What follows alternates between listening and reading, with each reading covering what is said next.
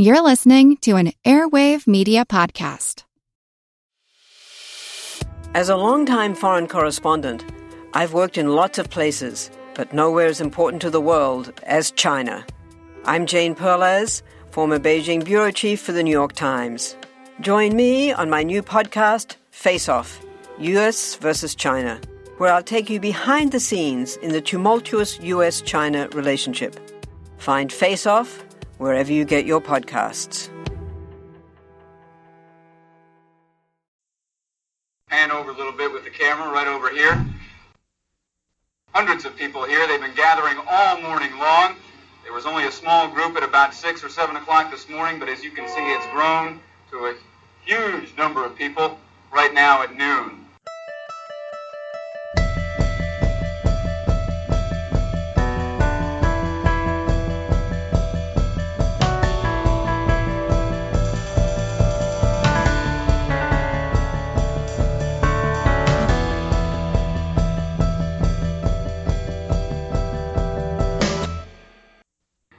Presley's body just arrived here at Graceland. A hearse carrying the singer's body left the Memphis funeral home, winding its way down Elvis Presley Boulevard to Graceland. The hearse quickly turned down a side street and pulled into Graceland by the back entrance. Elvis's coffin was taken from the hearse and placed in the mansion's music room. At 3 o'clock, the fans started filing in for their last view of Elvis. The coffin was open. Elvis was dressed in a white suit, blue shirt, and blue tie. The end, at an early age, of one of the two most spectacular careers in the history of American entertainment, the other being Frank Sinatra. I learned very early in life that without a song, the day would never end. Without a song, a man ain't got a friend. Without, without a song, the road would never bend. Without a song. So I'll keep singing the song.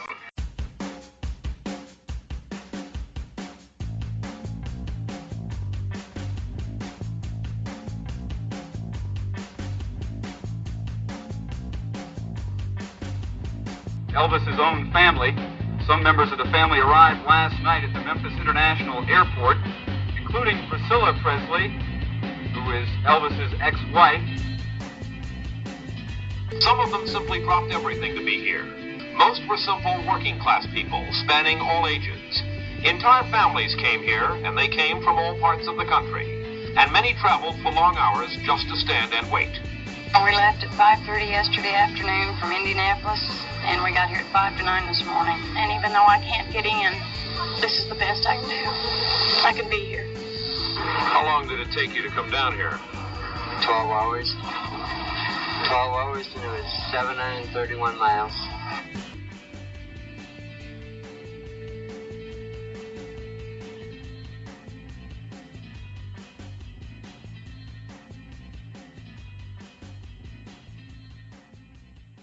I have two special guests from the Road to Now podcast, Ben Sawyer and Bob Crawford. And I've been on their podcast, so I thought it would be great to invite them on. My history can beat up your politics and talk to them a little bit. So, guys, welcome to the program. Thank you, Bruce. This is one of the greatest days of my life. Thank you. We might be really big fans of the podcast. well, I'm I'm glad to hear it. This is a, a, big anniversary that's happening this year. It's getting some coverage, maybe not as much as it should. The 40th anniversary of Elvis Presley's death, uh, August 16th, 1977. And uh, so I thought we'd we talk a bit about Elvis Presley and America and culture and those days' events and um, and uh, politics as well, and the Road to Now program. Um, but maybe we'll just start with a little bit. Tell tell me a little bit about uh, the Road to Now. Maybe Bob, we'll start with you, and then go to Ben. Well, uh, Bruce, once again, thank you for having us on. We're both big fans of your show, and, and it's an honor to be here. And we appreciate all the support you've given the Road to Now, and your appearances uh, have been some of the highlights if I could speak for Ben and myself, of us doing this podcast is getting to know you better, even though, Bruce, you and I went to college together. and uh, we did run in some of the same circles. So the Road to Now is a podcast that that uh, Ben and I started uh, uh, going back a, a, about a year and a half ago. It basically asks these two questions. One, how does the individual's personal narrative fit in with the larger historical narrative? And the other question it asks is, uh, how did we get to where we are today? And what threads that were that that were uh, pertinent and existing at the founding of this nation uh, can we trace to this day, to now? It's great to, to, be able to do these things because, uh, as you know, I always quote Howard Zinn on this: if you if you if you don't know history, it's like you're born yesterday, and if you're born yesterday, you'll fall for anything. And so many of the debates, I think Bob and I keyed in on this together. You know, we have we've had great discussions about history in the past, well before we started this podcast. It's maddening if you see people trying to explain things outside of a historical context. You know, people will look back a year or two, maybe 10 years, but there's so many things that you really can't understand if you don't understand the backstory of it. Your uh, program has done that in many interesting ways, like some of my favorite episodes with the history of wrestling, NASCAR, you know, the Harlem Globetrotters. Guys get great people. Recently, you're done a cast on energy that I found really interesting, particularly those on the alternative energies and also on nuclear power, which I don't think for a lot of people they fully understand. And you had experts on who really gave a good view of the situation. Yeah, it's one of those things yeah. where I don't think you can listen to that series and listen to all four perspectives. We've had historians, we have experts in the field of nuclear energy, we've had you know people who have you know, journalists, and we bring all these different perspectives. There's no way you can listen to all of those and think that there's one solution to the energy problem. For my listeners, if you haven't listened to their series on energy, go back to the road to now and and take a listen. One of the neat things about it is it stopped me from doing more on energy uh, this year. Uh, but eventually I'm going to get to it. I have a whole podcast planned in the future on Carter, Jimmy Carter's energy plan and looking at the passage of the bill and what it did and everything like that and the legacy of it. But I think I can hold off for, for a year now and just refer people to RTN. Well, it's funny, Bruce, that you talked about uh, the Carter administration because that's kind of why we're here today, isn't it? To talk about that, the late 70s and and what's what happened that was uh, so pivotal in in uh, in American culture. August sixteenth, nineteen seventy seven, Elvis Presley dies. Not just a mere entertainer in the way that we know entertainers today, somebody with a few songs, but just a critical figure in American music and culture. He was to go and perform that night a tragic story, and immediately people start filling the streets of Memphis around Elvis Presley Boulevard. You know, say it isn't so. And I know for my own family, uh, my mother, Joanne, was a huge Elvis fan. Uh, to this day, I still retain the Elvis bust lamp that she had. she was a member of the Northern New Jersey Nights for Elvis, and you know, and we went on picnics uh, as a kid. When I got the chance to go down to Graceland uh, as a college student, um, back when I was at Stockton, along with with Bob, I saw one of the one of the flowers uh, on his grave was from the Northern New Jersey Nights for Elvis, so I got the chance to. Obviously, uh, Elvis was very big in the Carlson family, and while I don't uh, unfortunately have a memory of the day, my sister talks about how distraught my mother was on, on it, and of course she talked about it a lot and retained the newspapers. Our family was on vacation in Florida on that day. And I have this memory of my mother being very upset and crying. And I, I asked her, when you asked us to come on the show and talk about this topic, I, I called her and, and I was like, what do you remember from that day? And, and did you get upset? Because I didn't want to say, you cried the day Elvis died, but she told me she cried. She was very upset when Elvis died. And I think it's and the more I thought about, you know, Ben and I coming on the show and thought about what what is Elvis's impact on American culture today? Because Bruce, when you and I were young, I know Ben's a little younger than us, but before Elvis, the greatest pop culture, if you will, American figure was Charles Lindbergh.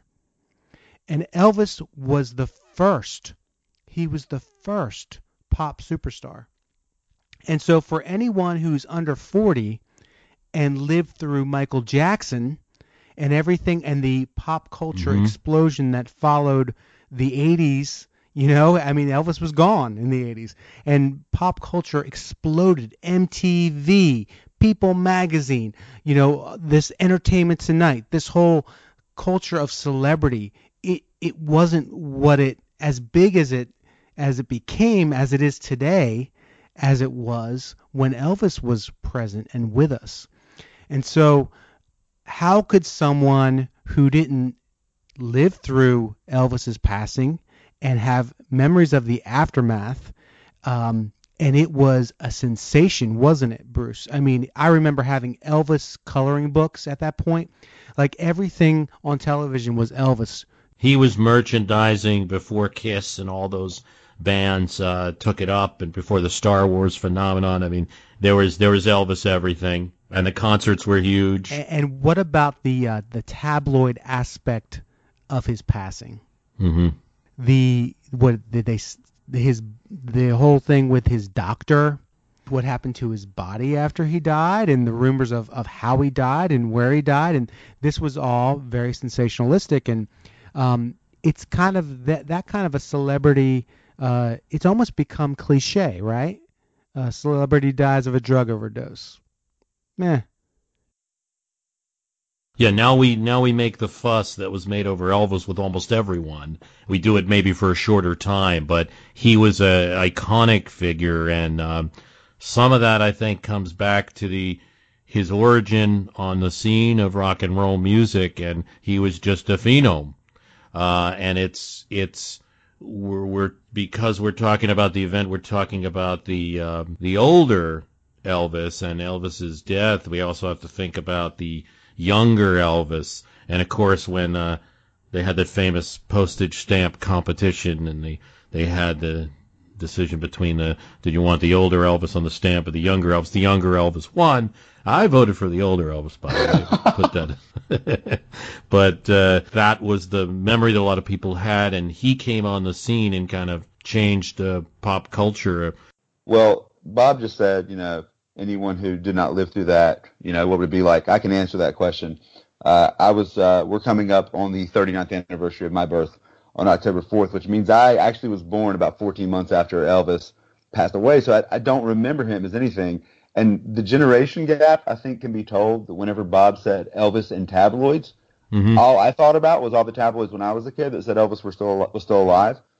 you know, that, that's I- Isn't it interesting that I think we're finally at the point where you don't hear as much of the Elvis is a still alive talk, but uh, that was big in the 80s. Well, I can say this though, Bruce, that one of my students came to class about a year ago and asked me if I had read the story about how they discovered Elvis was li- alive, living in a small town in Tennessee, and he was homeless and he was trying to wash people's windshields.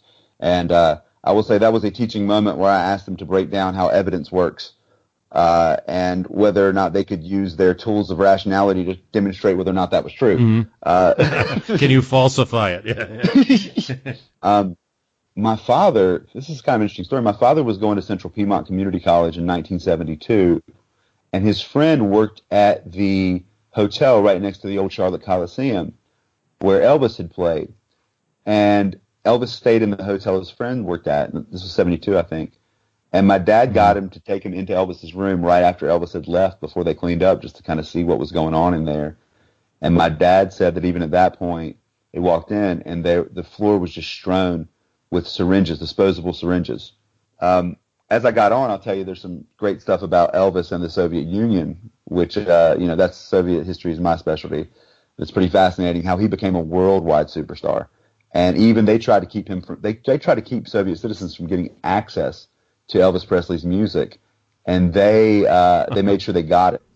I have to point out that that right there, my grandmother and the Soviet Union were working towards the same end because uh, she did not want my mother listening to Elvis up until a point when Elvis appeared on Ed Sullivan, and Ed Sullivan said, "He's a decent boy. He's thoroughly all right. Thoroughly all right." I don't know if anybody.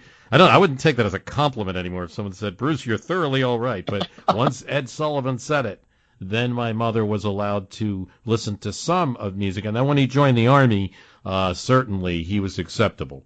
You know, and and and that appearance on Ed Sullivan, it changed the course of music history, right? Mm-hmm. How many future rock stars from Bruce Springsteen on uh, kind of pinpoint that moment. That was the moment they wanted to put a guitar in their own hands.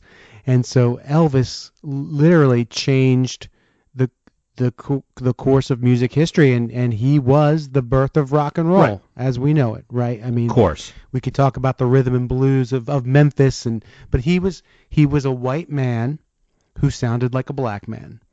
And that was a commodity uh, that was unmatched at the time and, and it, it, it changed it changed music forever. I think the culture, the the the, the young Elvis, that phenome that moved his legs, that that shook things, had had cultural, even political influences. Um, it made rock and roll popular, which brought it to conflict with authorities, which brought it to conflict with older people, um, set up how younger people felt and what they should be doing. Uh, it came at the same time as TV sets were increasing and, and all of those things. And um, I think that, that so many people were influenced by it. You know, there's the famous story of Springsteen on the Born to Run tour, jumps over the gates of Graceland. I mean, this is while Elvis is still using it as a house. He didn't happen to be there. so Springsteen has to get escorted out. I, I don't think they got arrested or anything, but you know they. Uh, so that's how powerful uh, an influence it was. well, and him. Springsteen's song Fire was written for Elvis. Springsteen wrote it for Elvis to perform it. The the Pointer Sisters I think recorded it, but it was written for Elvis. You know, I did not know that. A lot of people wrote for Elvis. You know, that's a that's one of the things you hear. Like, oh, he didn't he didn't write his own songs, but people love to write for him as a cultural icon. Uh, he's he's very important. The older Elvis is the image a lot of times in our mind, but when you look at some of those old like Milton Berle appearances and think about what it must have been like in the 50s to have this very young person, a millennial of his time, this kind of like very different guy with weird hair, moving his legs in a in a weird way. He wasn't political per se, but that in and of itself, I might argue, is he's was just had a political effect in how people what how people acted and on the culture and on what people felt they could do. Hey, it's okay to go out and dance, you know, because uh, the, the, this guy's doing it on TV. when you said you wanted to talk about Elvis, I was like, I got to get ready for this. So I watched a bunch of interviews with Elvis. You know, went back and, and read up on his history and all of this. Mm-hmm. And the thing that's amazing about him is that he's a rebel for his time. But when you see him interviewed, he doesn't speak like mm. that. He actually is so respectful. He, when people ask him, you know, I saw some of the interviews when he mm-hmm. was in the in the army, and they said, you know, because, apparently all the different branches of the army tried to get him to come there. Air Force said that we will send you around to recruit. The Navy offered something special, and he was like, no, I'm just going to go in as a GI. And they, they asked him, do, do the people here give you a hard time? Do the other soldiers give you a hard time? And he said, well, I suspect they would if, if they saw me getting special treatment, but I make sure that I don't. And he served like everyone else. They asked him, are you going to stop uh, shaking your legs around? Can you stop doing that? And he, he wasn't like, no, I'm not going to do that. That's what I, he said, uh, no, I can't do that. That's, uh, that's just what I got to do. That's, that's, that's the way I am. And that's the way my music is. And it was never a flaunt it in your face. It was always just that this is just what it is. You, if you, Mhm. you know, it's, it's me. And I think that's uh, amazing. He didn't, he didn't hype himself as a rebel is what I'm saying. You know, it's funny. Uh, when I was in high school, and uh, like freshman, maybe 1986, listening to punk rock, getting very into that culture. Um, Elvis is the El- the young rebel Elvis was is was a very predominant figure in that culture, and there was almost a um, a uh, uh, a renaissance of that 50s the rockabilly the Mhm. ro- rockabilly Elvis is what I'm trying to say.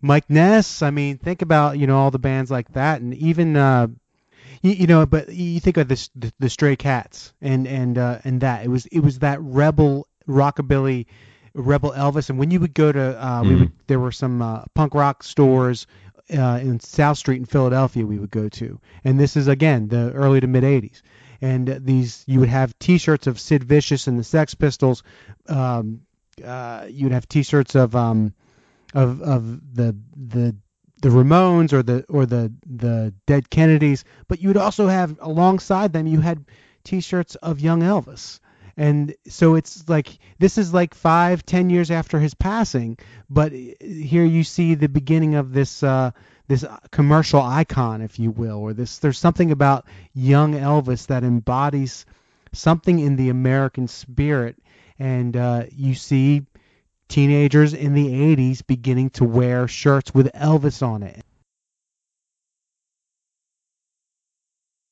One of the most requested documents from the National Archives is the photo of Elvis and Nixon. And the web page where they feature it is still one of the most visited web pages of the National Archives, which is kind of a funny thing when you think about it because this is the agency that also has the Constitution and the Declaration of Independence. Yet Elvis and Nixon it is. There's a bit to the story of Elvis's visit with Nixon, and we get into it on the premium podcast for My History Can Beat Up Your Politics. So if, if you're not signed up, it's as little as $2 a month. Sign up today. www.myhistorycanbeatupyourpolitics.com. We've got a link to the premium podcast there. It can be as little as $2 a month. We're going to go over the story of Elvis's visit with Nixon, what he was looking for, and there's some documents from the Nixon administration side of things about that visit. So sign up now. And you know, I actually have an Elvis T-shirt story. Would you guys like to hear it? Yeah. Yeah, definitely. Okay, I was um, probably a, a sophomore in high school, and I uh, went to see a Journey concert. Do you guys remember the band Journey? oh, absolutely. Yeah. Had a lot of hits in the 70s, 80s. Um, and it was the Raised On Radio tour, I think. So this is the end. This is probably the last tour with Steve Perry. And we get third row tickets. And it was a just a big deal. And it was three of us went. And um, I had a, a t-shirt and it was Elvis Presley and his, you know, like Rebel Elvis, but it was like kind of a drawing almost like a cartoon uh, and he was in the background was a rebel flag. So it's like this rebel flag background and Elvis's like you know young crooner face maybe a piece of a leather jacket in there. Um, and i wore that concert or i wore that shirt to the concert. And it was the spectrum in philadelphia. Bruce did you ever go to the spectrum in philadelphia for anything? Any concerts? I I went there for a Bruce Springsteen concert. okay. So so we're at the show and I, buy a Journey T-shirt, okay, and I want to I put my Journey T-shirt on during the show, or like before the show starts, and I'm holding my Elvis T-shirt, and at the encore, the Jour- Journey, the the Journey, the the band Journey, they do they do, I think either Jailhouse Rock or Heartbreak Hotel, I can't remember, um, and I hold up my Elvis t-shirt. And Steve Perry points to me and he says, you know, give me your shirt. Give me your shirt. And I threw the shirt on stage and he put the shirt on. And so he and I'm like 15 years old. Oh. And so he's wearing my Elvis t-shirt singing I can't remember. I, th- I feel like it was Jailhouse Rock. I wonder if I could go back and look at a set list online to find out. But he's wearing my shirt. It's on the big jumbotron, Wow. and uh, he's singing this Elvis song. It's just this amazing moment. This amazing moment. So the show ends. That was like probably the absolute last song they played. They walk off the stage, and I'm just dumbfounded that he didn't give me my shirt back. I couldn't believe that was my favorite shirt. I've never seen that shirt or a shirt like it since. And I asked the security guard, and at this point, like now I'm in the music business. I've been in the music business for 16 years. I know how this goes, right? But I'm asking the security guard, you know, hey man, can you get my shirt back? he has my shirt. The guy that was who has your shirt, sir? The guy who was on stage singing the song has my shirt. I want my shirt back. Can you please get my shirt back? And it, it went from me being big Journey fan, like lights, loving, touching, squeezing, wheeling the fire, you know, like I'm just loving Journey, like to just automatically hating Journey. Before I left that concert, I denounced Journey. I denounced Steve Perry. I almost do Well- to this day. I still like that live album from the 70s. But but uh yeah, that's my Elvis t-shirt story and if I ever meet Steve Perry, which could happen. It could happen. It's not out of the realm of possibility. It won't be any niceties. It'll be right to the shirt.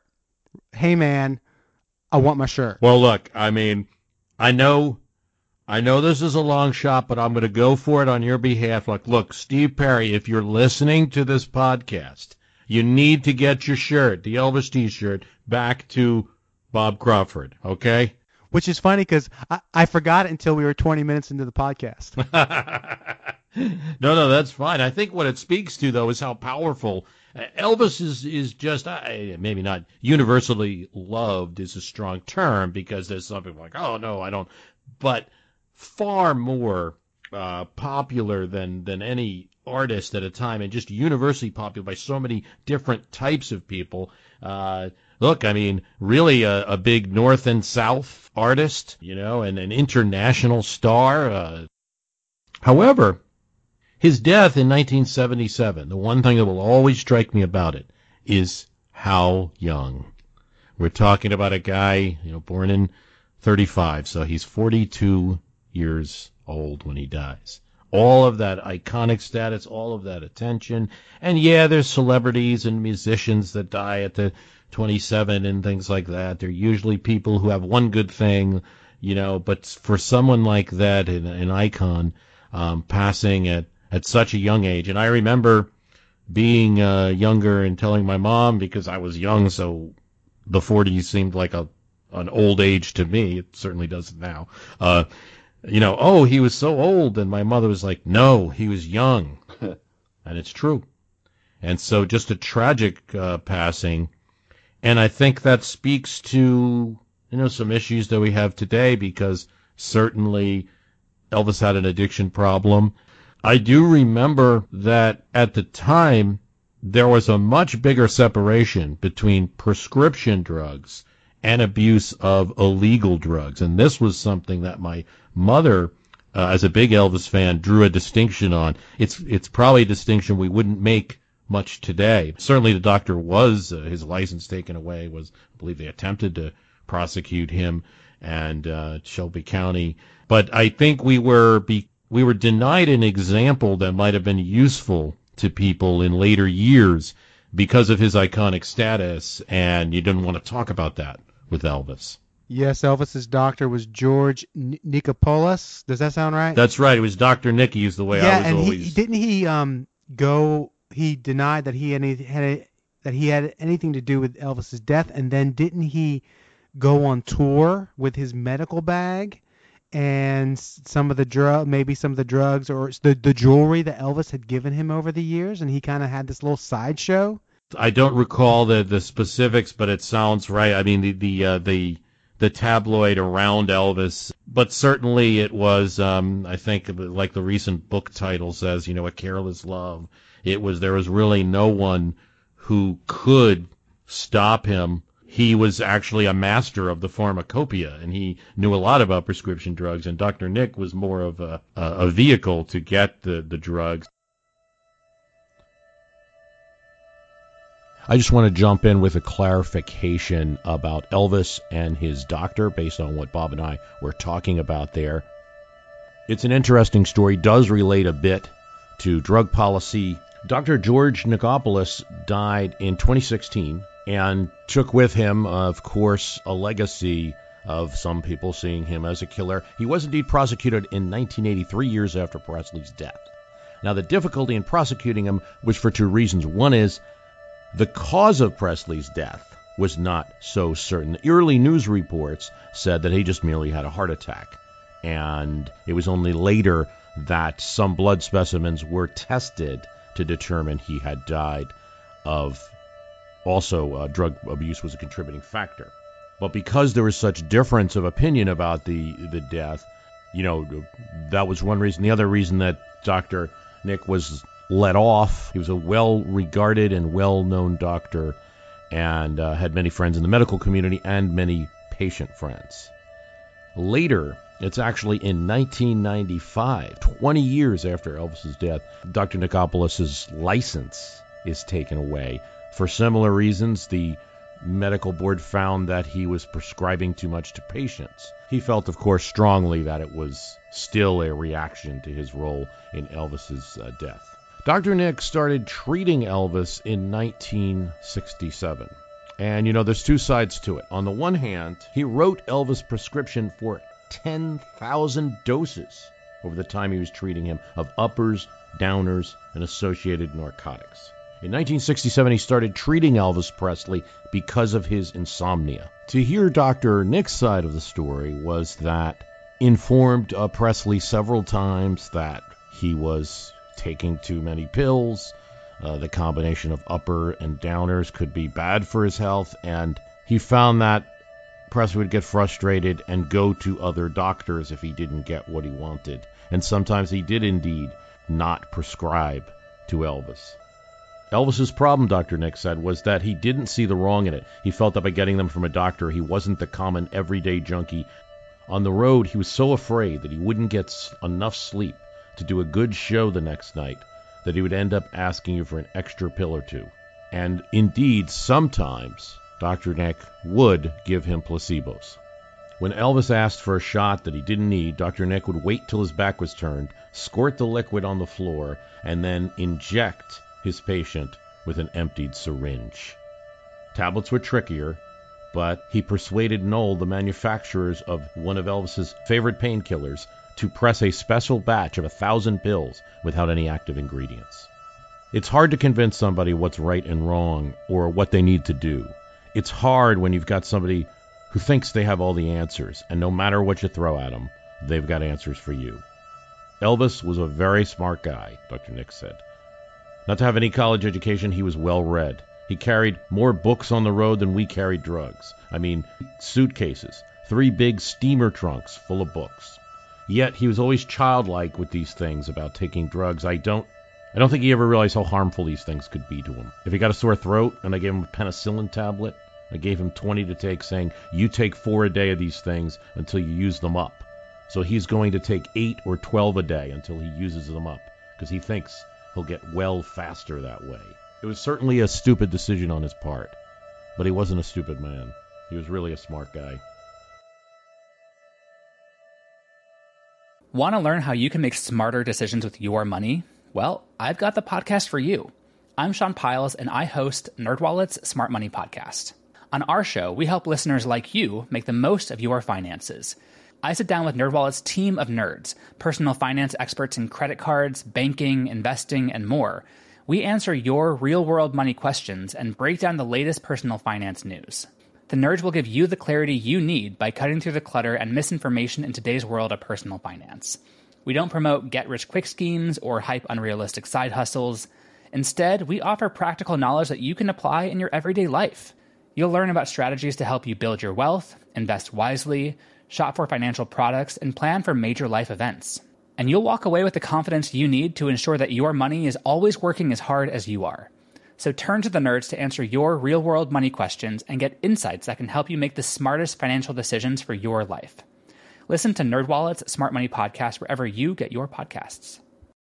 Hi, it's Bruce. Listen, we all know the news headlines are full of wild stories, like how the world is tipping towards authoritarianism all while somehow simultaneously freezing, flooding, and on fire.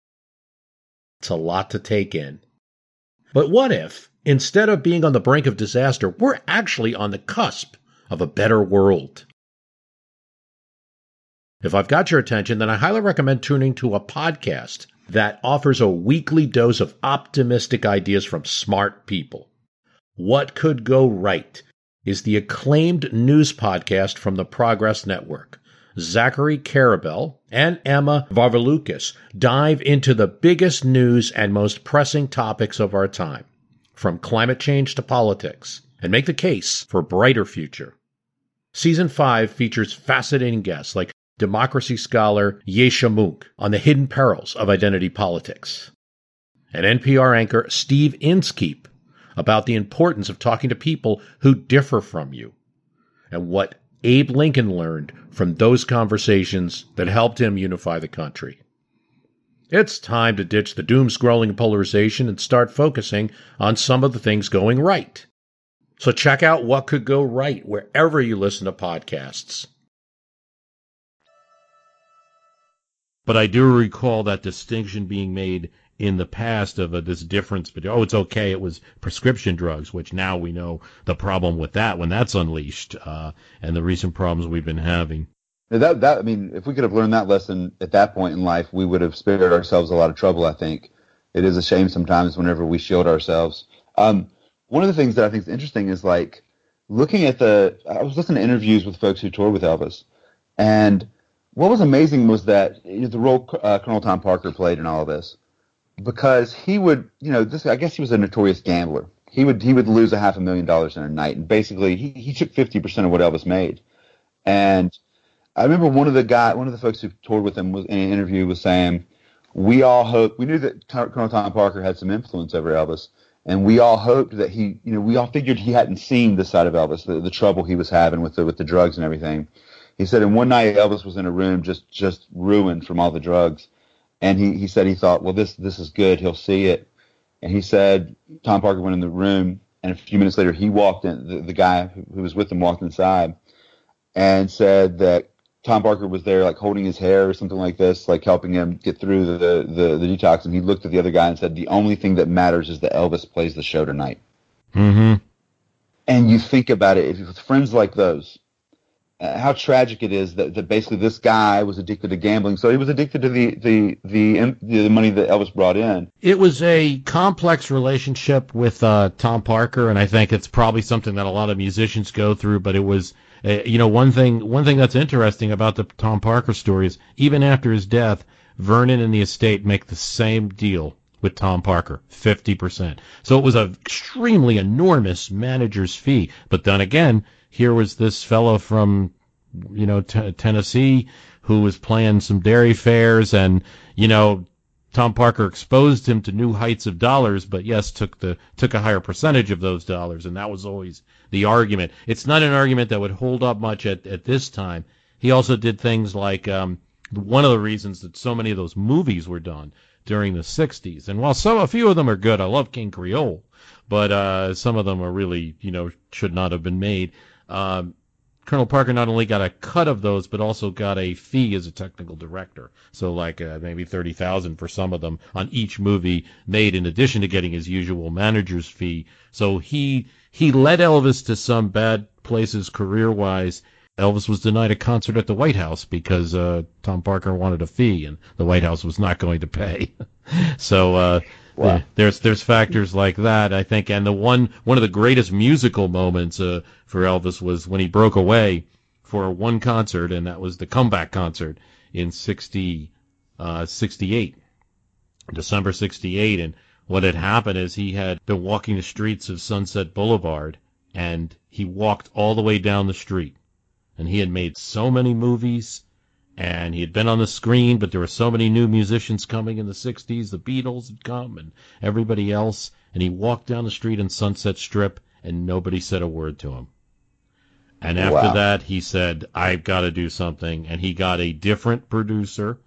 Tom Parker reluctantly agreed to it, and he did the comeback special, which features some of the best songs that he's ever done. I mean, the highlight being there's no doubt. Yeah, that is. If I Can Dream and is is such a fantastic moment. He's there in the white suit. Yeah, interesting side note. Uh, Colonel Tom Parker's house is about just a couple miles from mine here in Nashville, up at uh, in East Nashville slash Madison area, oh. and it just went up for sale. Mm-hmm. Uh, and it's funny if you meet the old timers around here, they'll tell you about how they remember Elvis driving up Gallatin Avenue up to Tom Parker's house in his convertible when they were kids. I want to talk a bit about uh, because it's my history can beat up your politics. I think the one political issue that you can really uh, put Elvis into is this whole the whole debate over the shut up and sing debate. Should musicians not get into politics or get into politics?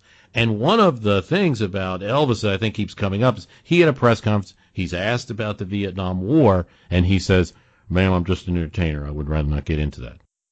And that quote has been replayed and replayed and sometimes used in debates as a pro kind of shut up and sing musicians shouldn't been involved. See, Elvis said that. But you know, I mean, a couple things. First of all, he was generally a polite guy, as we mentioned. He also, the question was about the Vietnam War, not just about politics in general. And the rest of that quote is that he said that when he was asked, should other entertainers do that, he said no. And Elvis was probably more involved in politics than that statement would probably indicate. Um, just the very fact of the type of music he played, that he was using African American music, that he was shaking his legs on, on TV and acting in a different way from other musicians or jazz musicians might have done at that time. And sometimes a little on the conservative side. He was, uh, you know, at least in the later years, he was a, he was meeting with Nixon. He was kind of anti-hippie. He didn't like the overboard extreme stuff. So there's all kinds of ways that he's involved in politics, but there is that that quote of you know for the shut up and sing debate. I wonder, uh, particularly for you, Bob, since you are a musician, how you feel about that debate. You know, Bruce, I go back and forth over this because I, I think that the the jeopardy some entertainers put themselves in is speaking on things that they just don't know a whole lot about. And or they're not super well informed about certain issues and they speak out on it. And or the way they speak out it becomes more about them than it is about the issue itself. I think we saw that with madonna at the women's march. Um, right. I, I think you you kind of see it in a way with kathy griffin what she did recently. Uh, I think that it just becomes it's it's more about the entertainer. Now then then you have Bono, who I spoke with someone who was a part of the Bush administration, and when Bono was going to Africa and working with George W. Bush uh, uh, on on HIV issues and, and African issues, he was he would be sitting down in a room with African African leaders, and he'd be the most well-informed man in that room about these issues. I mean, even more so than the African leaders themselves. So you have you have people like Bono who are the complete real deal, and then you have people who are just kind of jumping on the bandwagon, or maybe they're moved, but they're not informed. And so it's a tough it's a tough road to walk. You know, I know our band we kind of it's been tough for us because there are things that we've wanted to maybe get involved in and and we we held back because we things should kind of play out. And and I think the person who should be the people directly affected by the issue, they should be the ones in the front row or the ones on the podium making the speech. You know, I, I think uh, the celebrity, uh, they can do other things to help. They can fund. They can give money. They can lift lift up and and provide these groups that they have compassion for with support but they don't need to be the face of it. Now, I've personally done a lot of work with St. Jude um, because my daughter had a brain tumor and she is a St. Jude patient. And so I know that I've walked that road. I've completely walked that road, the good and the bad of it. I know it. I know it inside out. And then there's the CBD oils, which I support, the uh, the legalization of medical marijuana, because I do know who children who have been who have had their lives changed because of it. So th- those are issues I feel very comfortable speaking out on. Other issues, not so much. And I think it comes down to how well informed is the person. Um, sometimes I feel like the entertainer, uh, if they want to get in politics, and for all of us, we all have an opinion. Twitter, I mean, go on Twitter or Facebook, everyone's got their political opinions. Well, maybe we should be running for office maybe we should be on the school board. We should be in the county commission. We should be uh, running as a state representative, state senator. You know, I, more local issue. M- local issues or or national. I mean, throw your hat in the ring. You know, I mean, it's the kind of thing is is we all have an opinion, and and uh, I think our founders meant for I don't think they meant for the career politician. I think they meant was for two years or six years, uh, uh, men and women. Well, at the time, men, but but but men and women would step up and say, "I will carry the burden of my community for this. For I will do my time." And then it's someone. It's like you know, it's like civil service, and it's uh, it's like doing jur- jury duty, right? We all say, "Okay, I'm gonna. It's my turn. It's my turn to carry." carry the weight for my community and and so yeah, that sounds like. And, uh, and that's what advice. Ben and I try to do on our show. We try to. We, we do have opinions, uh, but we we always try to leave room for the things that that we might be ignorant of, and uh, and always listen to someone who who may make a good point, even though we disagree. But maybe their good point will allow us to further reflect. So I, I just don't think it's cut and dry. And can, can I add something to that too, as as the third party person? Who uh, who has a podcast with a guy who is a musician. I, I only hear people complaining about people in in entertainment. Bob, Bob's absolutely right. You got to be informed uh, about it, and I like I like Bob's uh, idea concept of like being moved versus being uh, you know being educated. But I'll just say this: as someone who works with Bob, uh, I think we would be impoverished if we decided that Bob didn't get to have a voice because uh, because he is also a talented musician. I mean, in a way, it's penalizing someone for having multiple talents.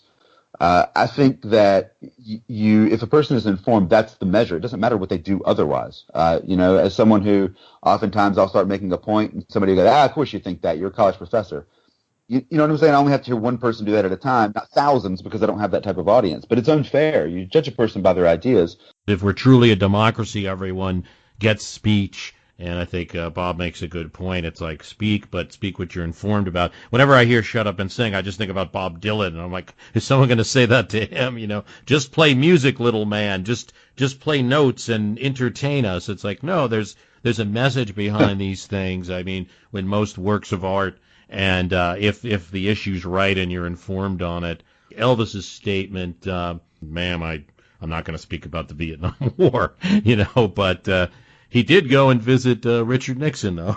yeah, and let's not forget that uh, who, the first national celebrities in the United States, if we're to talk about what celebrity means, the first national celebrity is Benjamin Franklin. Uh, the second person, the, the, two, the other one during Franklin's day was him and George Washington. So to be fair, if you want to make people knowing who you are, uh, a, you know, a qualification for not being listened to, you got pretty bad historical precedent to that.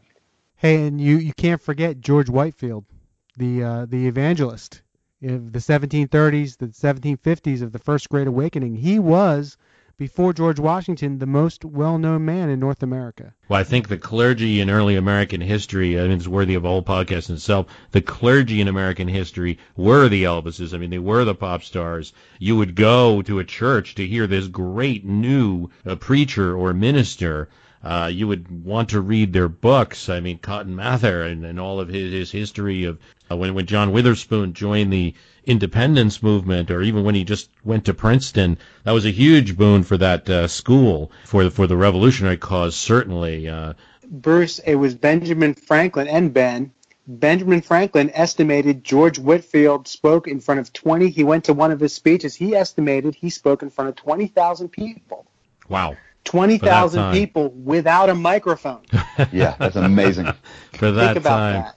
I think that was the one where Ben Franklin said that he couldn't he couldn't stop himself from giving money, so he just brought less money to his uh, sermons because otherwise he would. Live. And Ben Franklin was a skeptic, and Ben Franklin was a skeptic, and he was right. moved by by Whit, Whitefield. Whitefield, Whitefield, somebody help me out here. these were these were people of fame and the um, and and would have been viewed as uh, celebrities and key spokesperson in their I, time. I think it's Whitfield, by the way. I think that's right. Yeah, pronunciation's always fun with the podcast. You know, with the week. Ben, do you want to talk about the Soviet Union and Elvis? I'd love to. I'd love to because I was I, I, read up on this. I was just going through newspaper articles, and one of the fascinating things is there was this. Uh, you know, Elvis was huge. People knew him there. Uh, and there's a myth that, you know, they couldn't get it, but they could. Uh, there were various ways. My, my favorite story came from my advisor at Appalachian State, who was born in the Soviet Union in the 1950s, uh, grew up in Vladikavkaz in the Caucasus Mountains in the 1970s. He was there, and he would go up into the hills where they could get above the squelching, I guess, the Soviet Union sent out, and they would record the Voice of America rock and roll music and bring it back down. They had tape players. Uh, but the, the most the most amazing way is was called uh, Rock Kostiak, which means rock on bones. And what people figured out in the Soviet Union was that uh, X-ray paper could be used to copy uh, record albums. And after World War II, there was tons of used uh, X-ray paper. So someone would smuggle in, someone would get probably from St. Petersburg or the Baltic republics up there, closer to Western culture. They'd get a record and they'd record it. They'd cut it out in a circle and they'd record it. And they'd go through all, all through the Soviet Union, and you knew where you were in the order by how good it was, because every recording lost quality. But I was looking, uh, I was looking up information about Elvis in these, because you know you can get a lot of things. And uh, sure enough, on the U.S. Di- uh, Diplomacy Center website, they have as one of their uh, the photographs posted there a, an album, uh, uh, Rock Kostiak, Rock on Bones, of uh, Got a Lot of Living to Do, that was obtained by a diplomat who served in Moscow from 1958 to 1960. And he got it off. So they were getting that music. Uh, and then one of the, the great stories is in 1989, the first Elvis Presley album was pressed in the USSR. You know, the Glasnost is a, is a time of opening, and it was uh, it was the the album was That's All Right, uh, which was translated as Silva Poryaki, which means which is what somebody asks like everything cool everything fine? Shift means is everything in order? That's kind of like a thing you ask. Is everything in order mama? No that's not the yeah, exactly. well, well, they didn't include mama so i guess they, they, they left that one off. But then i read U- upi reported in 1990 that graceland had been contacted by a group in the soviet union and this is uh, in the middle of 1990 uh, that was forming called the All Union Association of Rock and Roll Fans in Moscow. That was forming an official rock and roll club. They wanted it to be based on uh, they're the biggest fans of Elvis Presley, and they were they wanted help in setting up a restaurant in Moscow called Memphis that was going to be an Elvis Presley theme. I didn't find out if they ever did it. It wasn't there when I was there, uh, you know, 20 years later. Uh, but I, I think that's a fascinating story, and it speaks to it. As soon as as soon as culture opens up, what's the first thing that people are one of the first things people are working on getting? Elvis, celebrating Elvis. It may well be that Elvis won the Cold War. Why don't we go around and say what our favorite Elvis song or album is? For me, it was the last one, Moody Blue. It was just polished sound. He was doing things, interesting things with his voice. Well, I always liked Elvis Presley's version of the song "Don't." Oh, yeah. You, you remember that? Don't. I don't want to get Yeah. in copyright trouble. I had a. Oh, go, please, Bruce, come on, sing.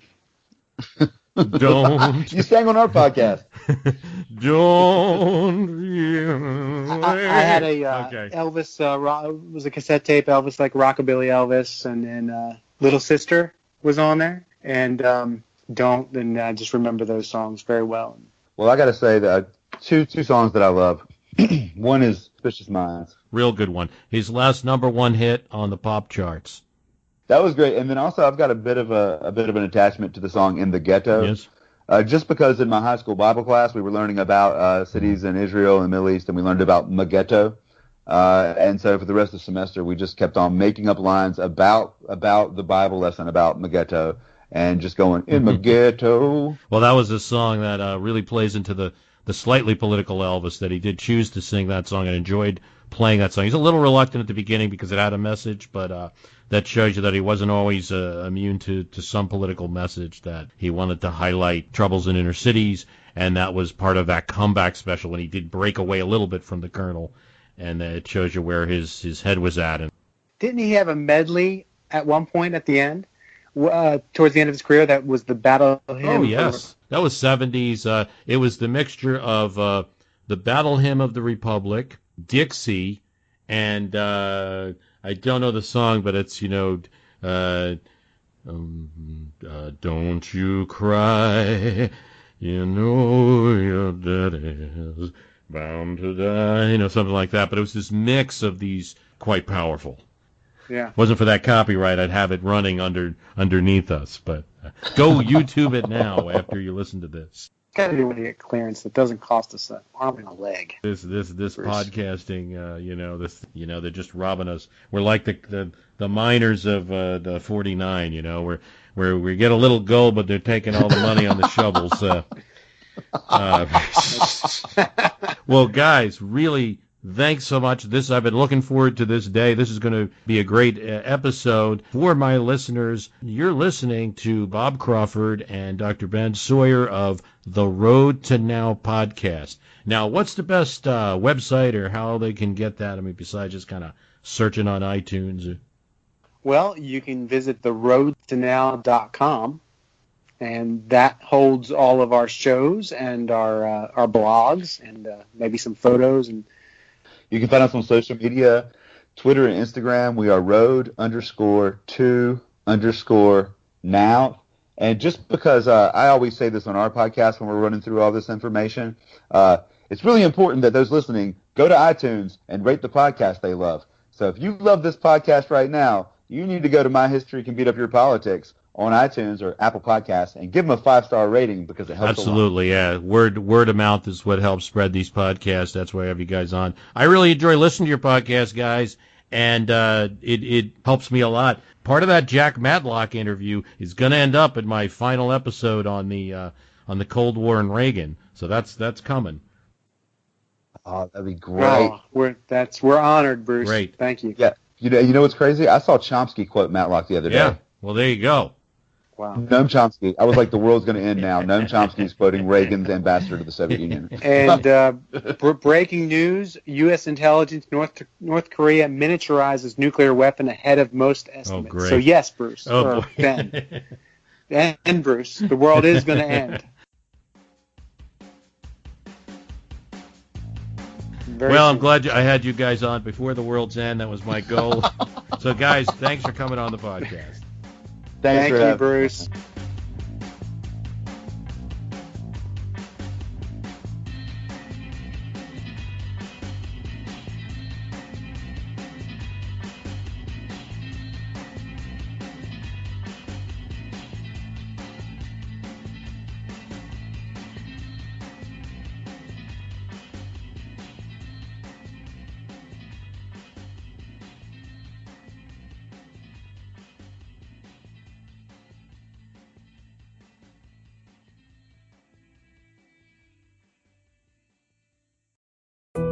We all know how important it is to keep your eye on the money, and not just your own.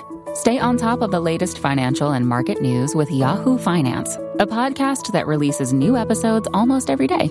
You'll hear a brief overview of the biggest news in the financial world, all in three minutes or less, right after markets close. Check out Yahoo Finance wherever you get your podcasts. That's Yahoo Finance wherever you get your podcasts.